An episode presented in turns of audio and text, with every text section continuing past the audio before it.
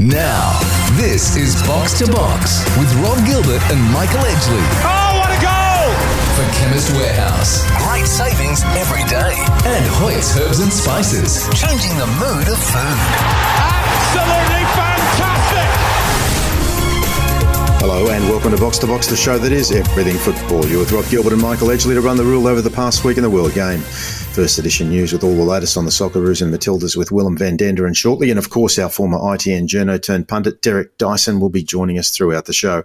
Now, as always, there's a heap to get through on the domestic and international scenes from the finals of the A League men's competition to Sam Kerr doing what Sam Kerr does in another FA Cup final. And of course, the crescendo of the major European competitions. We'll do our best to get across it all for you in this week's edition of the show. But first up, in our very first episode back in 2015, one of the topics was the perennial discussion around how long it would take before we got a proper second division competition. And the answer is now in sight. As the Football Australia expression of interest document has been responded to and made clear, the intention is to create a new national team tier of football between the A League men's competition and the National Premier Leagues, with the opportunity for promotion and relegation to be considered once mature. The National Second Tier is anticipated to begin in March 2024 and will ultimately involve between 10 and 16 teams. We'll discuss all of this and what the next phase of the process looks like with our good mate from The Guardian, ESPN, and lots of other great publications, Joey Lynch. Then, as titles are decided and promotion and relegation battles continue,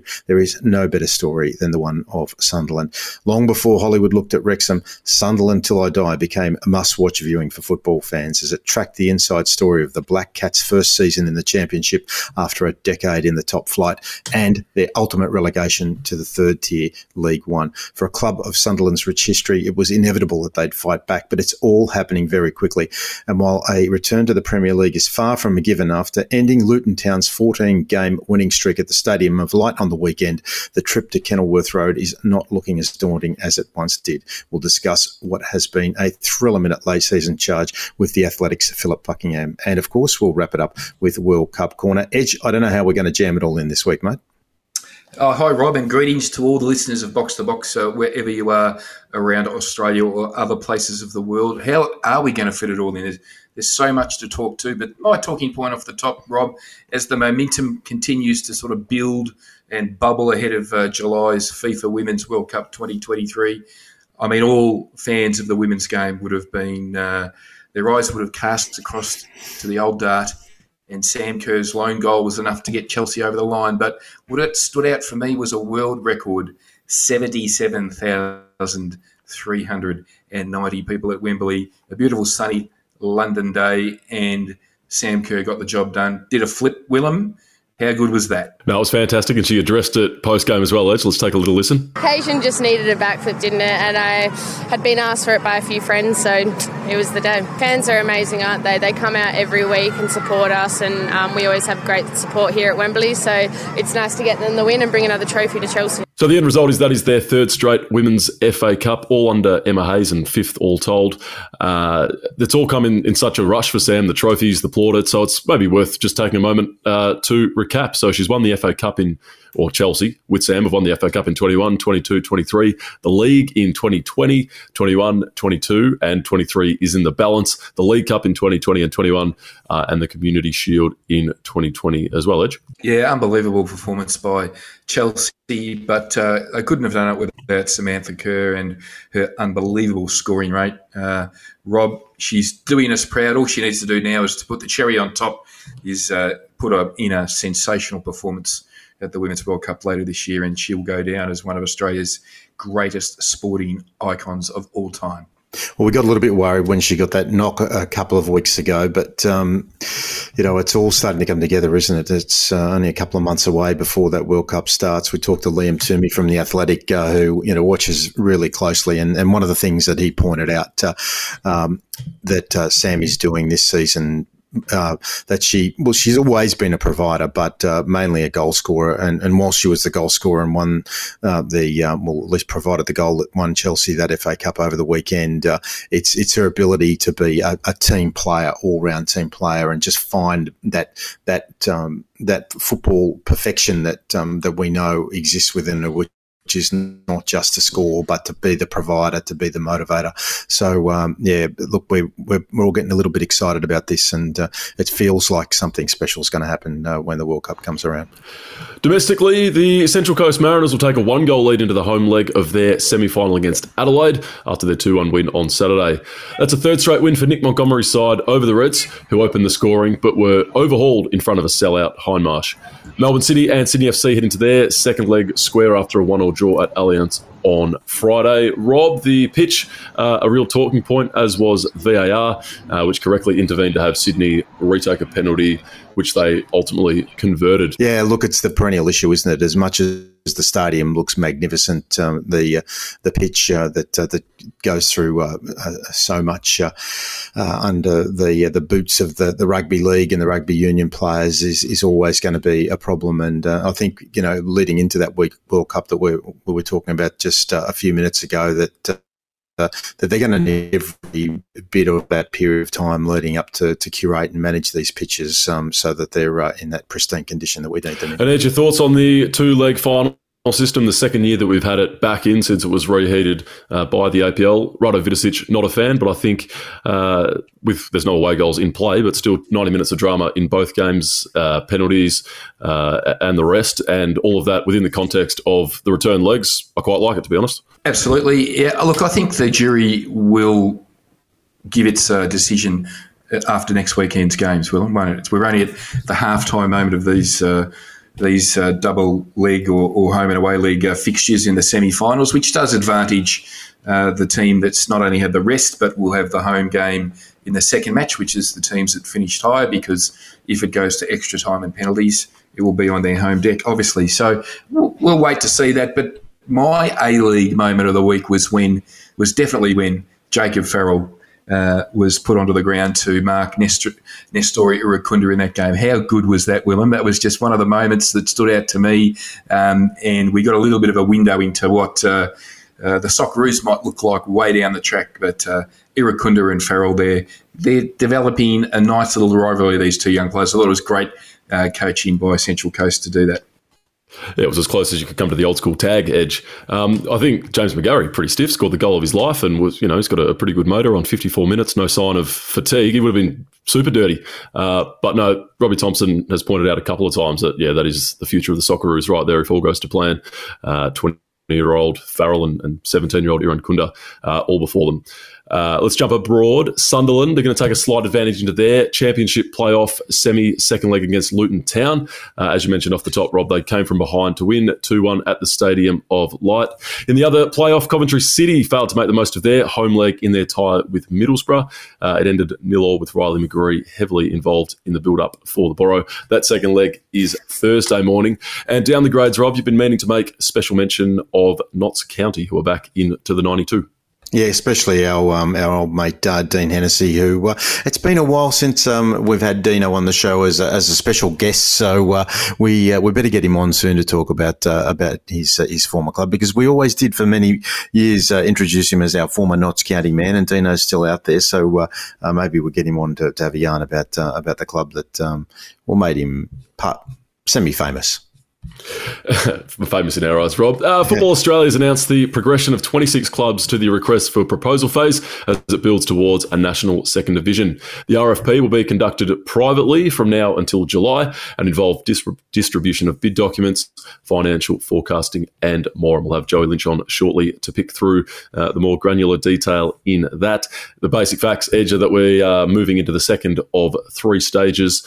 Uh, given we didn't really whittle down too far, it's probably men- worth mentioning those that didn't uh, advance. Playford City, Spearwood, Dalmatinac, which means there's no WA uh, representative to this point, Peninsula Power, Blacktown City FC, Valentine FC, and the Bentley Greens. Yes, interesting to see who was left out, and uh, I'd love to know the reasons why. So we'll ask Joey Lynch about that shortly as we get stuck into what is the National Second Division going to look like uh, as we go through this process of uh, selection.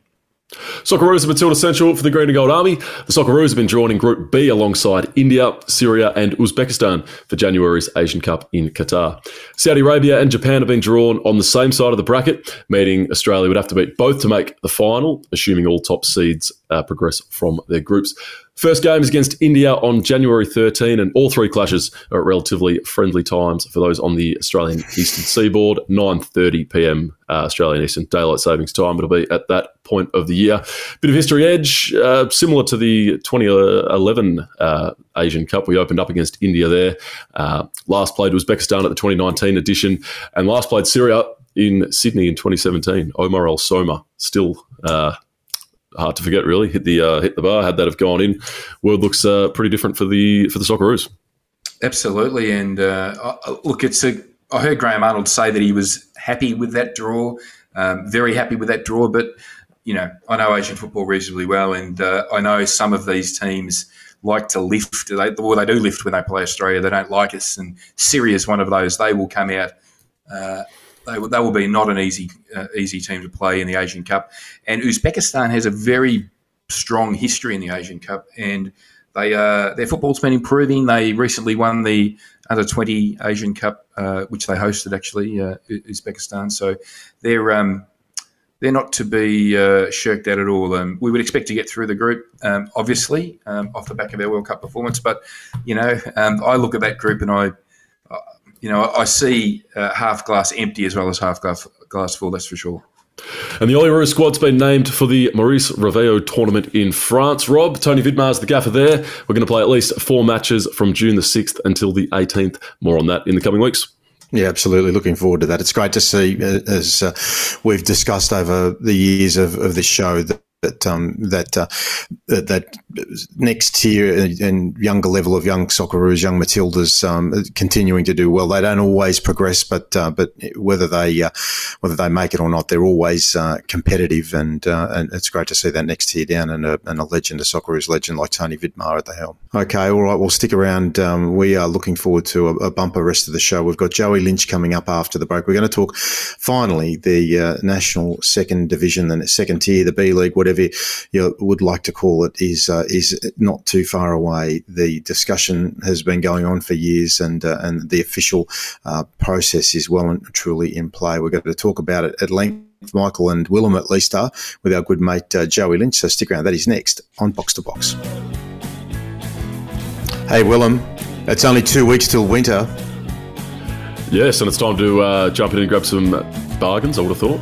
Well, there's always time to get some bargains, but it's still time to come in and get your flu injections. That's what it's there for. Uh-huh. So you go in and get your bargains and your flu injection at the same time. So we were reading off literally the same page, and I almost thought I was going to get the sack from doing these live reads during the show after your brilliant efforts last week, mate. Uh, so as we've been saying, you've been saying, I've been saying, Edge is sitting there eager to jump in and say as well, don't let the flu ruin your plans this year. It's only two weeks till winter. So get in now and help protect yourself with flu immunisation available at Chemist Warehouse. Edge flu is all across the world Bangkok, Australia, you name it.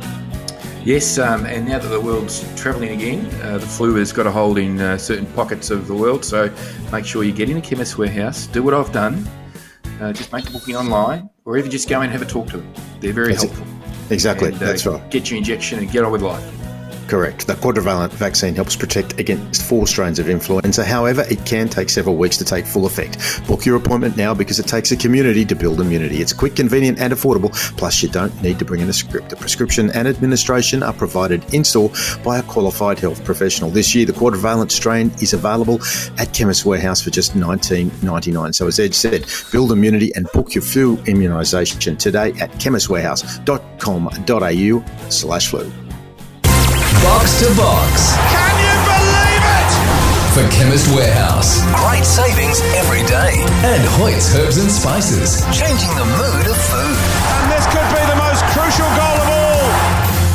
For some time, progress on a national second division moved at glacial pace, but another step was taken this past week with Football Australia announcing 26 of 32 clubs have been shortlisted for its request for proposal phase.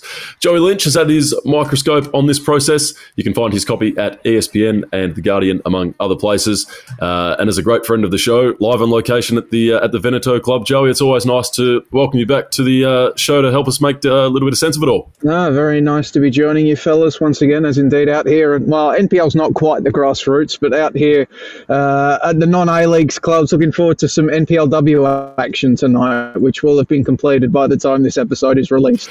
Key facts of the past week that we've gone from 32 to 26 and that kickoff is still proposed for March 2024. Before we sort of look a little bit deeper below, uh, below that to the, the phases and, and some of the clubs and some of the conglomerate clubs involved, are you feeling broadly like there's a greater sense of legitimacy around the process and the project?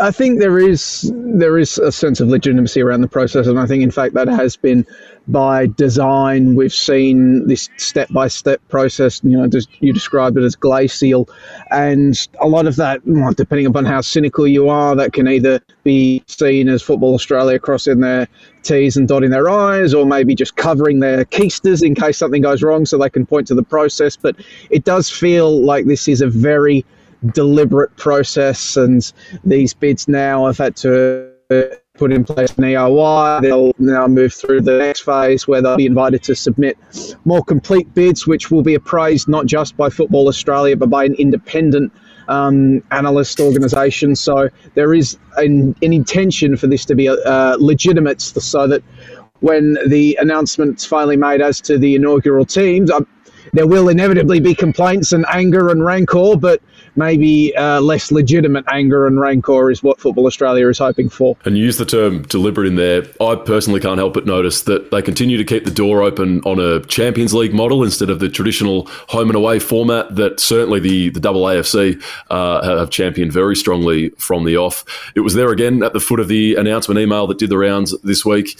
Um, do you think there's any merit to perhaps retaining the state based model uh, to an extent before moving to a national final series? I, I think the merits of the Champions League. There are merits of the Champions League model in the sense that it's more affordable, it is cheaper. But I don't think anybody that is hoping that that would that will happen. I don't think anybody would be a fan of a Champions League model. We do, in effect, already have somewhat of a Champions League model in the form of, well, it got discontinued, but the NPL National Final Series that um, brought all the champions from the various uh, member federations together for a tournament, and no one really cared.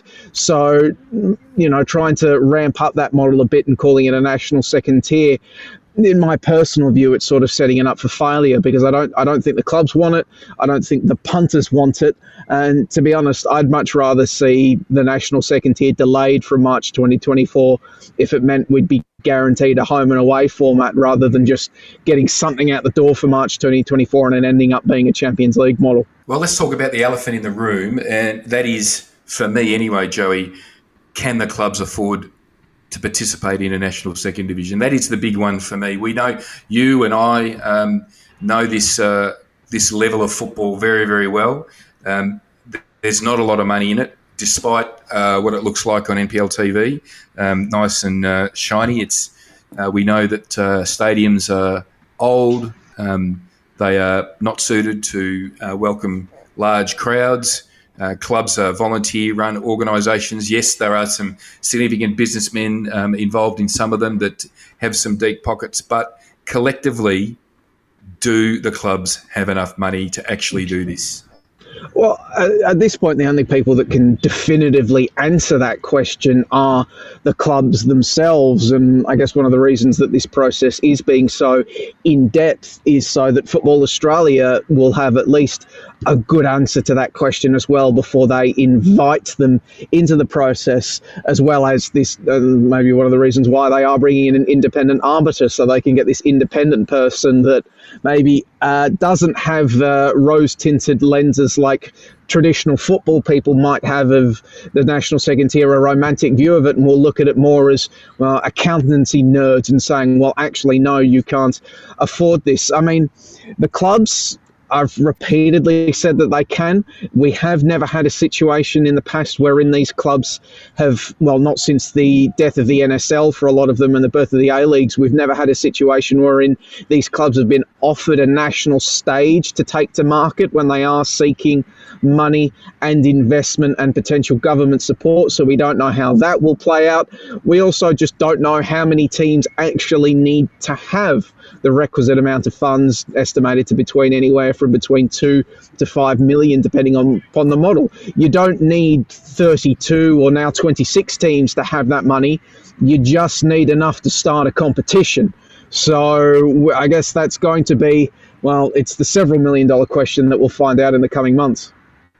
Certainly is. And what about the APL, the A League clubs? Um, they've been cons- conspicuously quiet about this. Um, the Jungle Drums uh, that beat tell me they're not entirely happy that this is this is happening. Um, obviously, those of us who are fans of reconnecting the pyramid, not only do we want to see a national second division, we want to see a, a timeline for promotion and relegation. We know we miss the A League in particular misses the jeopardy of those um, matches at the end of the season when the focus is on who's going to be in the bottom. Uh, the bottom of the table and missing out on A League competition the next year. That doesn't exist at the moment. So, uh, Joey, put your uh, uh, you know your mindset into the crystal ball. Is there a chance that if we do get a national second division, we might, in some time in our lifetime, get promotion and relegation? I mean, a lifetime can be a very long time. It might be longer for some of us rather than others. I mean, I've had a lot of health problems in my life, so it might be shorter for me, but I think it absolutely can happen within our lifetimes. I mean, you're looking at the situation right now wherein the A leagues are struggling to connect and meet with fans. If they continue to struggle to you know monetize their products in the future maybe the barrier gets shortened the sorry the gap gets shortened on that front and they come to football australia's looking to interconnect the pyramids i don't think that will happen but i think to answer those questions, it's a bit putting the cart before the horse, really. The first thing that you have to do before you can even start thinking about connecting uh, the, a national second tier and the A League via promotion relegation is to establish a national second tier. We need to find out if a national second tier is viable, if it will work, if it will move towards closing that gap between the A leagues and the national Premier Leagues. Because right now,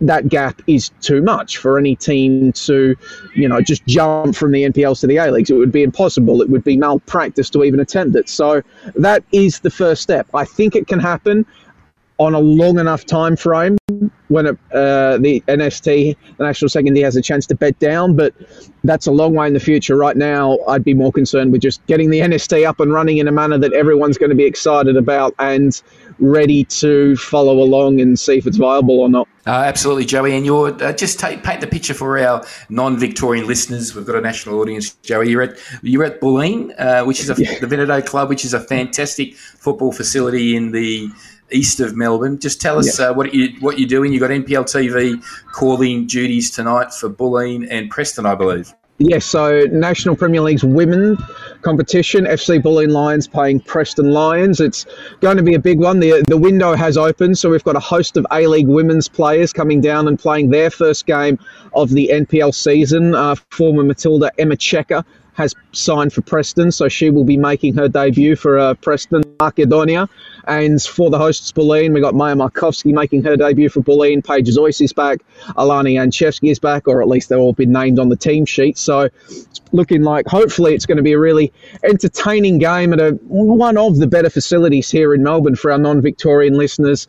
The Veneto Club here, David Barro Stadium. It's a uh, big pitch, artificial surface, so it's always in good use. Rarity in Victoria, very common in New South Wales. There's uh, some great training pitches that I'm just in front of, and there's a big social club and um, facility right next to me, and the famous gondola out front as well. I think if you if you go on YouTube, there's a segment that Greg Blake did on SBS TV back in the NSL days where he jumped in the gondola um, pool or something like that. So it's one of these great Italian background clubs here, one of the best facilities in eastern Melbourne, if not the entire city. Joey, just just a closer from me. Two intriguing conglomerate bids through to the next stage. There's Brisbane United, fronted by Robbie Craham, who's fronted more than his fair share of new entities, uh, and they are inclusive of the Brisbane Strikers. There's also a football South Australia package deal, which uh, I mean, there's three clubs there as well. Uh, perhaps not as famous as the Strikers, but no less, you know, um, individual and you know, proud of their own history in their own way. To me, it looks like the Strikers would be just on face value, probably diluting their their status and their history as part of essentially what would be a new franchise with a new, you, you know, new logo, new strip, new badge. Am I reading this correctly? Incorrectly? Well, you, have got to bear in mind that the Brisbane Strikers, yes, they're an existing side, NSL side, but at one point the Brisbane Strikers were an expansion franchise created to join the NSL um, back in the day. One of those sort of proto uh, A Leagues clubs that the NSL had at the very end there, alongside the likes of Carlton, another side that I consider sort of like a proto NSL side. So they've probably looked at this. I think the way that this bid works is that if this Brisbane United bid does get up to enter the national second tier, its various sides in, in it would be able to maintain an NPL presence as well. I think that's their intention at the very least. So that is one sort of maybe a workaround for some of their problems and an avenue for junior um, development perhaps and pathways to just you know why have one junior pathway when you can have three or four?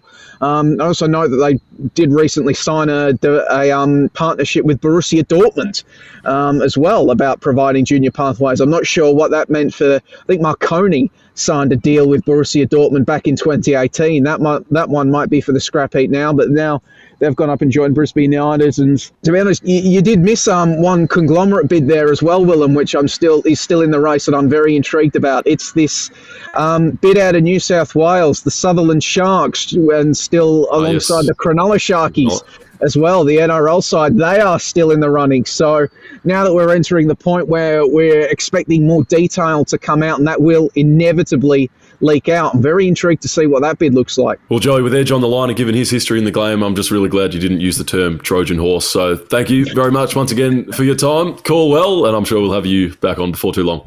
Awesome. Thanks for having me, boys. Joey Lynch there. As always, you can find his copy at The Guardian, ESPN, and in a bunch of other places. Go and have a read. Stick around. On the other side of this, the Black Cats uh, could be two games from promotion back to the Premier League. Going to welcome Phillip, Phillip Buckingham to the show. Hey, Willem, when I was listening to you talk about the uh, the spices in the the autumn spice mix, it, uh, it did motivate me to to cook some uh, uh, biscuits at home. And mate, they came up a treat. I actually did do what we've been talking about with this autumn spice mix. Oh, I'm not surprised, Rob. I mean, it's really sort of a connect the dots sort of thing. Let's make it that easy for you. Even the worst baker couldn't go wrong. Are you suggesting I might be the worst baker? I don't know that uh, I'm getting a little bit too sensitive on the other end of the line here, but uh, it did uh, come uh, up. couldn't be worse than me, Rob. As I said, I was the, the, uh, the latte sort of operator. Yeah, no, you did say that. So, look, it is the cooler weather, and uh, and as I say, even though we're, we're, not far away from winter, you can make a Hoyt's spice mix for exquisite flavouring for your cookies, your biscuits, and even to sprinkle it across your latte. It's a Chinese five-star spice style mix. It's a warm, rich blend of Hoyt's four four of their favourites peppercorn mix, the four colour peppercorn mix, ginger and cloves, and the secret ingredient is Edge the Hoyt's vanilla sugar. Just you, you drool when you even think about it, don't you? Absolutely, you could put a, probably put a bit of cinnamon in there as well, and it would go very mm. beautifully. So you know your flavours. It's perfect in pies, cakes, cookies, muffins, even sprinkled, as I said, on lattes. So enjoy and delight in the flavours of autumn. Refill your empty spice jars with Hoyt's value packs. You'll be happy with Hoyt's at Coles, Woolworths, and all good independent supermarkets. Box to box. Can you believe it? For Chemist Warehouse. Great savings every day. And Hoyt's Herbs and Spices. Changing the mood of food. And this could be the most crucial goal.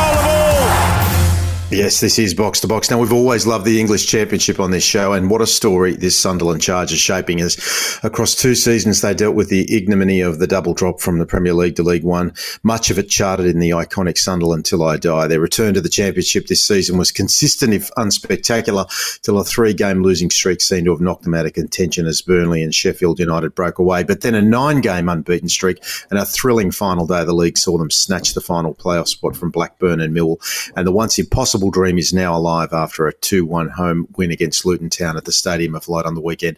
As we welcome our guest from the Athletic, Phillip Buckingham. Phillip, are the Wearside faithful living in dreamland?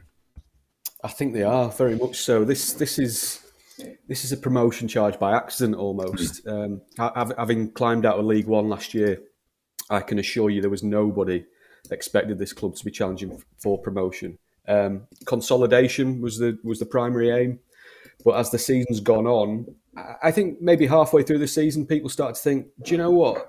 There isn't a team in this division that has outplayed us yet. We've lost to plenty of them, but there's this this division holds no fears, no no worries, and slowly but surely they've built up this momentum, and it's a young team, and they've built confidence. and Tony Mowbray's just done a terrific job moulding them and cajoling them to come this far. It's been uh, it's been a, a, terrific season. No matter, no matter what happens at, at, at, Luton on Tuesday night, um, it, supporters will be in, in unanimous in, in, in, the, in the belief that this has been um, a terrific campaign. Yeah, it, it, it, has been, and just watching on, on the weekend, the you know the the the, sta- the stadium of light atmosphere was was alive, and I, I, actually listened to a couple of local podcasts to prepare, and uh, the first one I stumbled across was um, the True Believers, I think it was called, and and they just recorded it at a pub, and you could tell they were drunk. It was hilarious, and uh, they, they were just absolutely loving it. But uh, we had Jonathan Wilson, famous uh, Black Cat himself, on a couple of weeks mm. ago from the Guardian, and uh, and and as you and I were chatting, setting this up, um, I, I, um, indicated that he'd suggested that he was sort of hoping that it didn't actually happen this season because you know these young raw players uh, that that uh, he felt that they would just get beaten up and chewed out um, in in the top flight. Um, what what are your thoughts on that, Phil?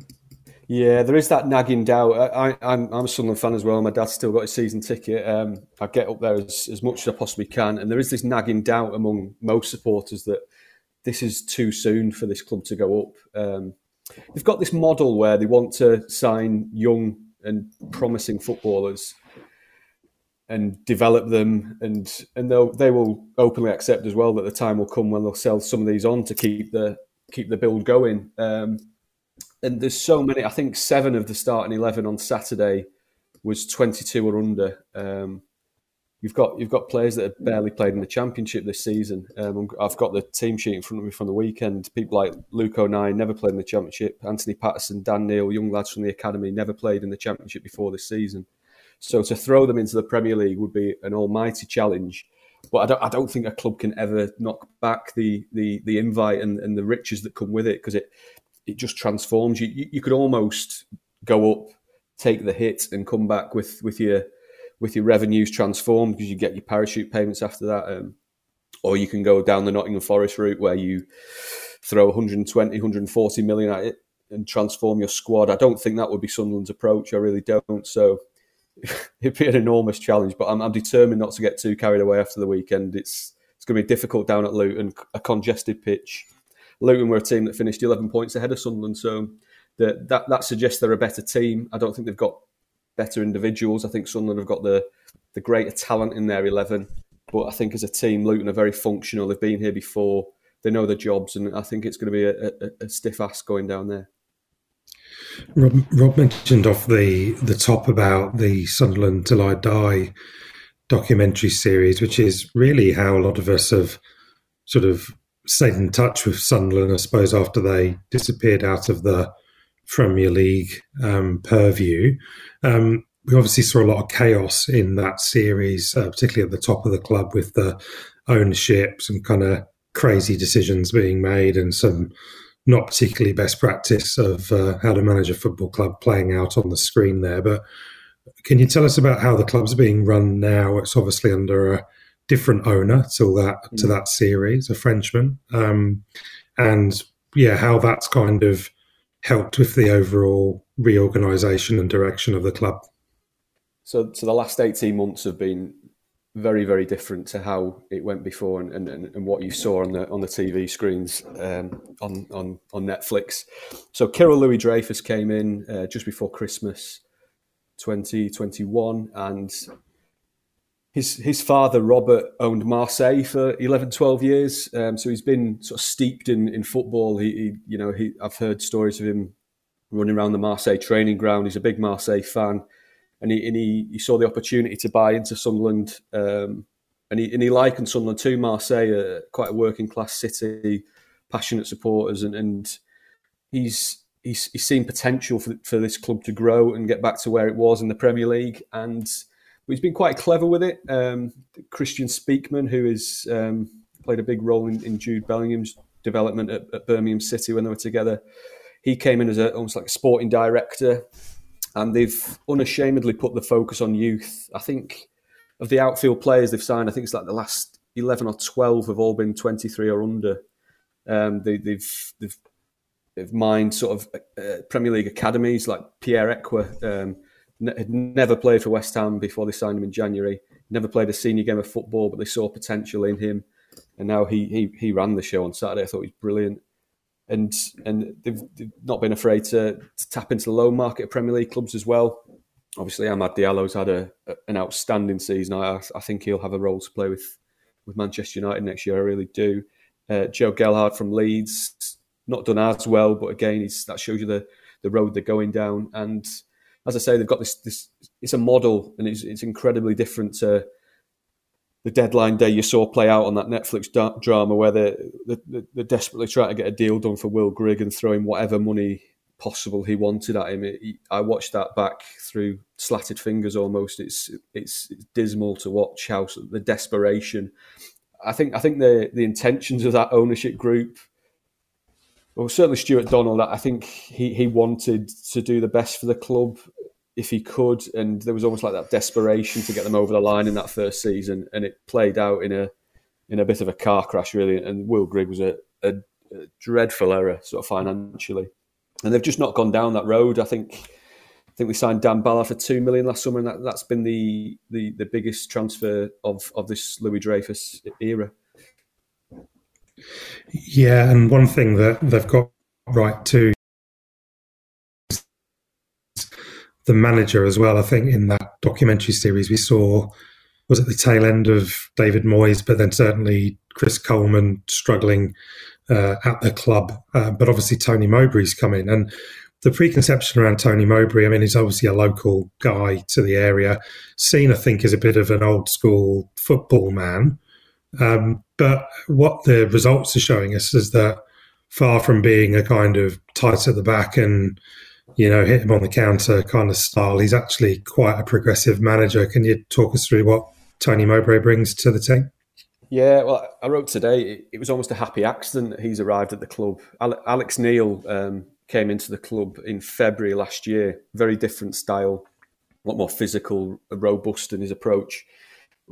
He, he did a wonderful job for Sunderland, dragging them out of League One as he did. But It was only six games into the season that he decided that um, he, he saw an opportunity to join Stoke City and off he went. And that, that I always think that, that threatened to sort of plunge Sunderland back into a bit of uncertainty. And and there was Tony Mowbray. I don't think many fans were bowled over by the prospect of being managed by Tony Mowbray. He was seen as almost like this safe pair of hands, but the, the work he's done with young players in his career, it's, it's turned out to be this perfect fit. Um, and Uh, he, he, he, calls them his sons almost, and, he, and he's like almost like a father figure to them. And, and, you're right, he is very different to the the modern manager. He's he's, he's quite.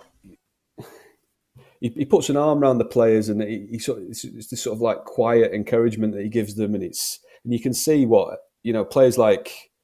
If, if you if you look at the this, this, they've got this attacking trio have been brilliant all year. Patrick Roberts, Jack Clark, and Amad Diallo. If you look at their career moves, they've all had moves of north of 10 million quid, you know. Um, Jack Clark to Tottenham, Patrick Roberts to Manchester City, and, and obviously Amad Diallo joining Manchester United. So they're, they're all supremely gifted footballers or, or, have the potential to be. And he's he's extracted the best out of all three of them. And watching Diallo and Roberts play together, I've been a Sunderland fan for 35 years, and I, have I've not seen a Sunderland team play this type of football. They've had they've had good teams, they've had excellent teams. You know, you think back to the Peter Reid era, that was very direct, effective, and even even Roy Keane when when he came in and, and sort of galloped up the championship table and, and won that championship title. So was it 13, 14 years ago? They they were all action. They were. It was a very different type of football, but you, you see them the, the, the way they can play in tight, congested areas, the the give and goes, the nutmegs. It's they're they're, they're a joy to watch. Very different to Luton. Um, real clash of styles in this in this playoff. But um, you know, I, I, have to say as well that what what Tony Mowbray has, has, has had to deal with in terms of injuries. You know, for, for those unfamiliar with Sunderland, Ross Stewart is undoubtedly their star striker. Missed all but a dozen games of the season. Uh, Captain Corry Evans has been out for since Christmas um, Dan Ballard, Danny. They've, they, they played with a back three on Saturday that was a, a full back in Trai Hume, had never played Championship football before this season. Luke O'Nien, who's by and large been a midfielder most of his career, and Lynden Gooch, who's a winger. That was the back three on Saturday, and there, there was Luton with their sort of land of the giants approach, and um, someone just kept the ball on the ground. And I, I, was concerned for the first 20, 30 minutes. I thought Luton were just all wrong for Sunderland, but this this Sunderland team finds a way and just kept the ball on the ground, played nice football, and, and eventually got the rewards. In terms of the makeup of this uh, playoff, is this, I think there's something refreshing about it, isn't there? Because you know it's not the sort of typical yo-yo teams, you kind of Norwiches and West Brom and the like. Like there's genuinely a narrative behind every team there. Um, Coventry obviously been out the league, uh, Premier League for for a long time, and Luton obviously never been in the Premier League. Um, Michael Carrick obviously is doing some great stuff at Boroughs. Did overall, do you think it's been a a good championship season, culminating in this very open playoff that doesn't seem to have a have a real favourite, and, and again, good to see that it's it's not just the same old guard trying to get back into the Premier League. You're absolutely right. I, I thought with a, a, third of the season to play, you had sort of Norwich, West Brom, and Watford all sort of in and around that top six, and I thought eventually they'd find a way to get there, just because they had the, in theory, the the, the deepest squads and, and the more talented players. Um, but you're right. I think Luton obviously got there last year, so this isn't their their first dance up up at the top end. Um, but what what what's happened with with Michael Carrick at Middlesbrough really refreshing. Uh, he, he's worked wonders there, given given the, the team he inherited. And and you're right with Coventry as well. They they showed themselves last year to be a very competent Championship team. Uh, fell short of the top six, but in, in Mark Robins, if Mark Robins is not too dissimilar from Tony Mowbray in the way he likes to play, and again probably viewed as, as more of an old school manager. But um, the, the, the adversity they've had to overcome in the first half of the season with um, not being able to play the home games because of the pitch and the, the, the, ground they had to make up and to get into the top six, they, they've done wonderfully well. I suspect Middlesbrough will, will edge that one after after the, the first leg ended all square. I, I suspect Middlesbrough will get through, and who knows, Middlesbrough v Sunderland in a in a northeast final would be would be some occasion. Yeah, absolutely, it would be, and you, I think you know uh, uh, that part of our motivation for, for wanting to talk about Sunderland is obviously the, the Australian connection with Bailey Wright as uh, an important um, player in, in the squad as, as the rise um, continues. But you make that point about the, the rise of football in the um, the northeast of England. Uh, uh, obviously, uh, Newcastle United under the the new regime um, looking set fair to play Champions League football next year. And uh, and as I was doing a little bit of homework preparing for you, I, I, mean, we always know that the Tyne-Wear Derby is is one of the great derbies of football, but um, they've I didn't realise had just how close it was. 156 occasions they've played 53 wins apiece and 50 draws. I mean you don't get any closer to that. Surely the return of that derby uh, is uh, is whetting the appetite of, uh, of football fans on side it, it, it, certainly would, but there's there's something about derbies that leaves a, a knot in your stomach that you mm. life's sometimes easier without them. Mm. Mm. as, as, silly as that sounds, um, and but but Sunderland have got a terrific record, recent record against Newcastle, e- even with all the um, the the perennial struggles they had in the Premier League bottom end. They always seem to find a performance in the Tyne-Wear Derby. Um, you know, you think of Paolo Di Canio and his knee slides at St James's Park. Um, you know Jermaine Defoe with that wonderful goal, that, that, volley from distance, and for a while they had Newcastle's number. Um, I think it'd be a very different challenge facing Newcastle now. Um, Eddie Howe's transformed them into a into an excellent Premier League team. So yeah, I'm not I'm not entirely sure I'd relish that game in in, in some ways, but yeah, they, they, they, are incredible occasions and white hot atmospheres. It's uh, it's something else to be there. Yeah, exciting. The very prospect of it happening again is is tremendous, and that story of Sunderland just uh, continues to to, to to, to thrill everybody who's uh, a, non-partisan fan, as uh, surely it is for for the uh, the diehards. Phil, thanks again for joining us, mate. You're um, a wealth of knowledge, and we're, we're really grateful for your time. Um, hopefully, uh, we might even get the chance to chat to you again if the um, if the, the fairy tale continues. Absolutely, more than happy to. Phillip, Phillip Buckingham from the Athletic talking about Sunderland. Another match to go before they even make the playoff, but uh, the playoff final, that is, of course, at Wembley. But uh, hey, it seems like uh, uh, one straight out of uh, of Grimm's fairy tales um, that uh, that might just be coming true. Okay, stick around after the break. World Cup corner on box to box. Box to box. Can you believe it? For Chemist Warehouse. Great savings every day. And Hoyt's Herbs and Spices. Changing the mood of food. And this could be the most crucial goal of all. Yeah, this is box to box. This is World Cup corner. Well, we'll call it Sam Kerr corner after her efforts over the weekend. But uh, the countdown is on, Willem. Um, what do you got for us this week, mate?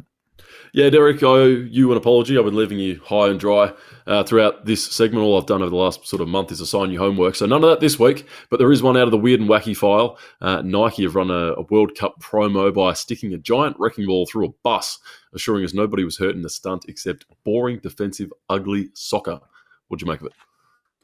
Yeah, thanks, Will. I'm glad not to, to not to get a Gianni Infantino question for a change. So this is a this is a lot more fun. Um, yeah, I, I, work in the creative and marketing industry, so I do get these uh, stories come across my desk from time to time. And yes, Nike's uh, legendary marketers have come up with something to really kickstart uh, the Women's World Cup and the thinking around that uh, heading into the next few months. And they've literally uh, got a bus and parked it in front of a goal, and then literally got a a wrecking ball that looks like a football and they've put a big screen next to it. So, and then they play videos of various US players doing a kick. So it looks like they're kicking the wrecking ball, and then the wrecking ball then comes flying across into the bus, and they've literally destroyed a bus with a football wrecking ball, and eventually, about the eighth or ninth swing, it goes into the goal. And I mean, you, can't say fairer than that. It's um, it's great marketing, and uh, it kind of reminiscent of Boris Johnson driving through a wall when he was busting through the Brexit wall, getting Brexit done in a uh, in a uh, in some kind of um, J, uh, some kind of truck. So yes, uh, the weird and the wacky as always. I don't know if it's going to inspire too many new new fans, but a whole new take on parking the bus. I'm sure Jose Mourinho would be there very proud of this. I was thinking if it's not Gianni, there's got to be a link with your stories to uh, Jose, and he was the one I thought of when I thought of parking the bus. Uh, Edge, a sponsorship bonanza as always uh, around a FIFA World Cup, and with this Women's World Cup, as in step with just about everything else in the women's game, uh, it is it is growing its uh, its socks off to coin a new phrase. Yeah, well, speaking of Gianni, he, he was. We obviously know he's not entirely happy about um, the broadcast process at the moment, especially out of Europe in particular. Germany and France. He's uh, fingered their broadcast partners uh, for having no no money. So we'll see what happens out of that. However, on the commercial side, it is an absolute bonanza for the FIFA Women's World Cup 2023, and Unilever's joined uh, an existing array of sponsors. So the, the brands Rexona, Dove, uh, Lifebuoy, and Lux are, are, joining Visa, Xero, Adidas, Coca Cola, uh, Wanda out of China, Budweiser, and Globant. So um, I think it's pretty amazing that um, uh, the women's game is starting now to open the rivers of commercial money with Unilever. Uh, it's a huge global business uh, coming on board. So FIFA, uh, they might have a few issues in their valuation of, of female uh, broadcasting uh, in some key markets in Europe, but they don't have any problems with sponsors with them. Well, certainly not Visit Saudi, Rob. Yeah, absolutely not. Thank God. But um, one uh, point that, that I wanted to make, and we, we might need to get Jason Pine or someone from um, the land of the long white cloud on because as hard as it is to get your hands on a ticket for uh, a Matildas match in Australia, they've been sold out for ages. You jump onto the the FIFA ticket site and you can still buy a ticket to any one of the the New Zealand um, group matches, which suggests to me, and you look at at the availability that there's very few games. Um, that have a low availability um, uh, over there in New Zealand. So uh, um, I'm just interested that um, we're, obviously we're expecting big things from the Matildas and, and have high hopes. Is the expectation um, the low expectation of the uh, of the football ferns um, uh, reflecting in the in the uh, the enthusiasm of the ticket sales? I mean, you can even buy tickets for, for all the USA games. Uh, funnily enough, there's no way in the world if the USA was playing in Australia, you'd be able to um, buy a ticket for USA Portugal at Eden Park uh, if if that was in uh, um, in this country. That's for sure. Yeah, probably is a question for for Piney or for someone over that side. Mm. Uh, of the Tasman. But as you've had your thoughts on what uh, the US are going to do for, for New Zealand, um, having all their group games, and I think their first two knockout finals, if they're to progress that far on uh, in in New Zealand as opposed uh, as opposed to Australia.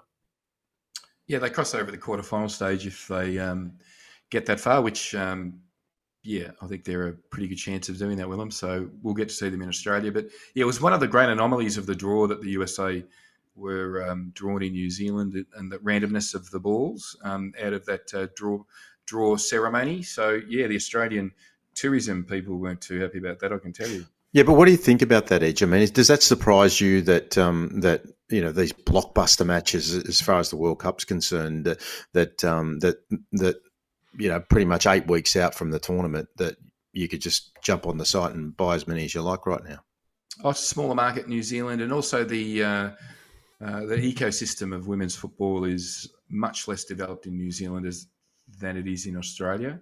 So, yeah, I, am not surprised. I'm not surprised with that at all. Um, obviously, there's some smaller venues too. I think Hamilton's got a game and those mm. types of things. So there, uh, it's a it's a different sort of vibe and uh, focus over in New Zealand for this event. And you hit the nail on the head. Uh, the Ferns are having a bit of a horror horror time getting any sort of result at the moment. So um, there's not a lot of uh, optimism around what's going on. I just had a conversation a couple of days with ago with some New Zealanders who are involved in the event, and they did say that uh, that, um, that, that, that they, they, were coming from behind a little bit on ticket sales. So yeah, I'm Alex. surprised. Alex Morgan's pretty confident, Rob, that they'll put on a fair show in New Zealand for those who do attend. Uh, she's chasing her third Women's World Cup, third on the trot, uh, and fifth all up for the UFC. She said this is the best team that they've had in her time, uh, and that all those little things are in place that are going to help them replicate 2015 and 2019. Uh, she's also given uh, some praise to England, not only the team but the FA as a whole, and said the increased focus on the women's program and the National League, uh, which certainly wasn't there five years ago, even has them as she believes they're main contenders. Mm, okay, interesting. Well, it'll be uh, fascinating to watch as the countdown continues. All right, well done, Edge. Uh, you enjoy uh, another humid, uh, sunny day uh, over there in Bangkok, mate? Yes, you can probably see the sun beating in uh, my window, Rob. Here, on, I know that our podcast listeners can't see that, but yeah, I'll be heading off to a, have a swim shortly. Oh, you're painting the picture like our our, our great uh, mutual mate from 3AW, Shane Healy, would have said. Um, but I'm oh, going to Shane Healy. Let me paint the picture. Um, so I'm looking forward to hearing you and Willem and Derek uh, talk to Gary Bowyer a little later in the week in stoppage time. That, that's uh, that's going to be fascinating uh, listening. So um, Willem, tell us uh, just a, just a little snapshot of that story for those unfamiliar. Well, we celebrated last week Gary's win uh, with Dundee FC over Queen's Park 5 3 in the Scottish second tier. By the time we teed him up for an interview, we'd got the Tijuana Brass. Absolutely. By by letter, I think Edge, you sent us a little voice note uh, um, of what had happened, and no sooner did that voice note dr- drop in our WhatsApp chat than uh, than the article was published um, in uh, in the papers. Uh, it just sounds absurd uh, the way that it happened, like a clown car show. Absolutely. And uh, for listeners of Vox Box, make sure you tune in to Stoppage Time, where we've got Gary Bowyer uh, on to talk to him about how you can win the championship, get your club promoted, win the champ, the, the, the manager of the championship, the manager of the year. Uh, all of the, you know, they posted on the club's website, and one hour later, he gets a handwritten note saying, "Don't come Monday."